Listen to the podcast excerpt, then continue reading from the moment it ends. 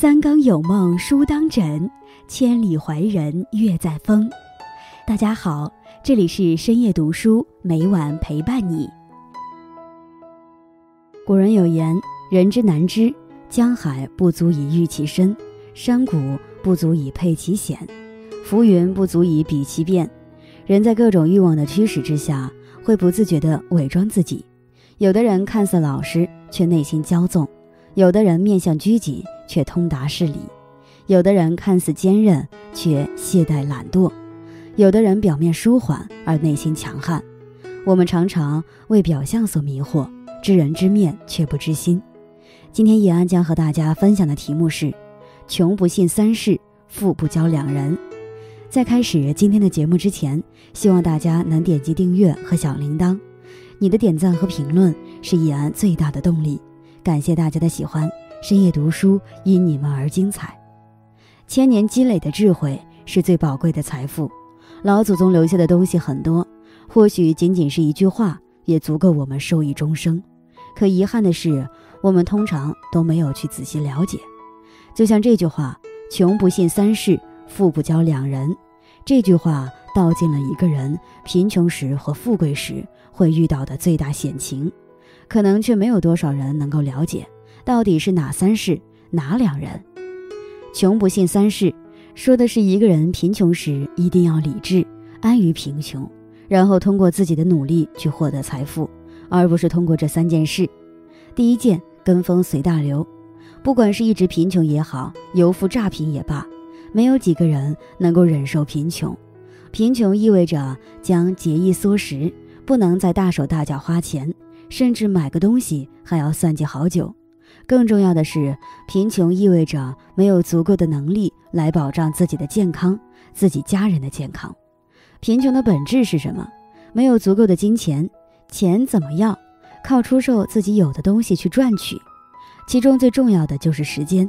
每个人的时间都是有限的，而且在一定范围内，时间都是一样的。你过一秒钟，我也过一秒钟。所以，如果和同样的时间赚到更多的钱成为所有人考虑的问题，在这种思维模式下，很多人开始跟风赚钱，看着什么项目赚钱就做什么项目，但这样做了之后，结果往往不尽人意。第二件事是一夜暴富，一夜暴富不是说一种现象，而是说一种思维。有一位学者曾说，白日梦可以增加一个人的愉悦度，白日梦可以存在。但我们不能把白日梦当成生活。贫穷的时候，相信任何人都想过一夜暴富，但有一个现实需要牢记：一夜暴富存在，但这是赌运气。而一个人如果把生活和运气绑在一起，那他将一事无成。其实，因为幻想一夜暴富而最后一无所有的例子是非常多的，最大的群体就是赌徒。除了个别赌徒之外，很多赌徒都幻想一夜暴富。可以说，一群赌徒手里流过的资金不亚于一个首富的资金，可区别是，赌徒手里的钱是来了又去，到最后只会一无所有；而首富的钱是越积越多。一夜暴富靠的是运气，但运气只说虚无缥缈，真实的生活不应该被运气所困。第三件事，高回报的事。有一句话说得好，高回报就意味着高风险。或许有人会说。做什么事没有风险？有风险难道就不投资了吗？这是一个很矛盾的论点，因为任何投资都是有风险的。所以这里说的是高风险。什么是高风险？这个因人而异。低风险也罢，高风险也罢，总归是有风险的。对于一笔投资来说，不管如何都规避不了风险。所以最好的投资应该是你有能力承担这笔投资的风险。所以风险是因人而异的。你有足够的实力，能够承担高风险的投资，那在有把握的情况下，就可以进行高风险投资。高风险也意味着高回报。但如果你是一个贫穷的人，那最好不要去超过自己承担限度的投资。富不交两人，富贵的时候，我们会发现很多以前没有交情的人都会来攀交情。在这些人中，只要认准这两种人不交，就没有多大问题。第一种是趋炎附势的人，一些将尊严看得比生命重要，但也有一些人会拿尊严换取财富。一样的水养百样的人，所以，对于拿下趋炎附势、两面三刀的人，一定要警惕。他们可以舍下尊严，在你富贵的时候巴结你，也会在你落魄的时候弃你而去，甚至会在最后落井下石。还有一种人是心胸狭隘的人，生活中总有一些人，他们就是见不得别人好。你贫穷的时候，对你假仁假义，凸显自己的高尚；你富贵的时候，又非常看不惯，产生嫉妒心理。这种人也是最为可怕的。嫉妒是一种原罪，生活中有很多因为嫉妒而引发的惨案。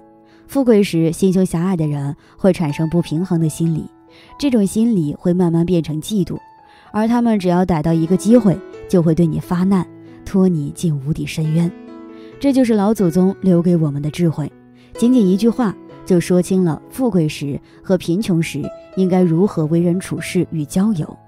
这些话我们只要记住一个，理解一个，就会受益无穷。有一句话说得好，父母管孩子是为了让孩子少走一些弯路，而这些古老的俗语也是一样，它们是一盏盏灯。照亮我们前行的路。贫穷时，我们渴望富有，但君子爱财，取之有道，急功近利，受伤的也总是我们自己。一夜暴富只存在于梦中，只有踏踏实实的干，才有可能成功。其实，很多企业家早就用行动阐明了这个理论。就像马云，他年轻创业的时候也非常艰辛，万事开头难。富贵时，交友是大问题。人与人之间最基本的规则是你对我真心，我也对你真心，没有什么必须要交好的朋友。趋炎附势、三心二意的朋友有不如无，而心胸狭隘的朋友更是如此。贫贱时对你依然如故，富贵时也不会来巴结你，这样的朋友才值得交，因为他们交友看的是人，而不是家境，也不是财富。总结。所以说，为人处事既要看清自己，也要看清对方，这样才能更好的对自己负责。与朋友们共勉。大家好，我是依安。深夜读书最新开启了新的互动环节，每周三会有一个留言周结，每个人的留言都很有见解，都很棒。我会挑选几条感触到我的留言与大家分享。感谢大家对深夜读书的喜爱和支持，深夜读书因你们而精彩。有读者杨风帆在视频，嘴巴是内心的代言。一个人越是愚蠢，就越喜欢这样说话中留言。多数人讲话只是发泄内心不开心的情绪，听的只好控制自己听力，否则又离不开的怎么办？对方又改不了。在此感谢读者杨风帆的留言提问。其实，在心理学家认为，每个人都有倾诉的欲望和要求。从医学的角度来说，说话的确有益身心健康。纵观周围的人群，的确，在人际交往上，懂得倾听的人，往往比不停诉说的人更容易获得别人的尊重与信赖，赢得好人缘，在事业上取得成就，或是官场职场上得到晋升。但凡事都有度。说话也要有个度。如果一个朋友倒苦水，严重影响了你的生活，你可以采取如下措施，希望能够帮助到你：一，首先要保持良好的心态。大千世界无奇不有，有些人就是喜欢说话，就是喜欢唠叨，正好自己遇到了，而且和对方成为了朋友，所以自己的心态上要摆正，不要受到他的影响。二，学会转移话题，只要发现对方要开始唠叨。或者正在唠叨的时候，可以快速转移话题，让自己获得更多的发言权，这样就不会被对方的唠叨影响到。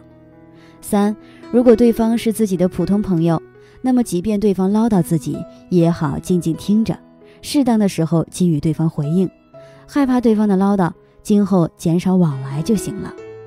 四，如果是自己特别要好的朋友，当对方开始唠叨的时候，直接打断就好了。然后和对方直言，不希望听到他的唠叨，不如做一些其他的事情，或者聊些其他的话题。五，睁一只眼闭一只眼，毕竟心中有很多的事情要说的话，不让朋友唠叨也不行。说自己就选择当倾听者，毕竟对方是自己的朋友嘛，还是要多包容一些。六，太唠叨的人且没有什么有意义的内容，还总是一副自己独尊，大家都得听他说的架势。这样的人今后还是减少往来，在一起听着他的唠叨也难受。但我这些建议只适用于特殊情况，毕竟上一个人为什么只有一张嘴，却有两只耳朵？当然是为了告诫人类要少说多听。你又不是美国总统，忙到连等待别人表达的时间也没有。你欠缺的不是时间，而是素养。如果你留心生活，就会发现，那些人缘好的、在事业上有所建树的人，通常不是因为他有多么的幽默风趣，而是能静静的听完每个人的说话。学会倾听，就是对别人极大的尊重，也是真心实意关心别人的表现。而真正充满智慧的成功者，正是那些懂得倾听的人。说到底，倾听里藏着一个人的素养和未来。愿你我都有。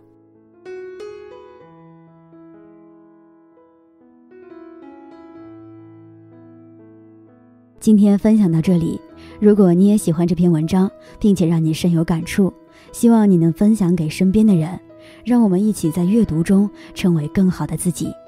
最后，在 YouTube 和 Facebook 上都能找到深夜读书哦。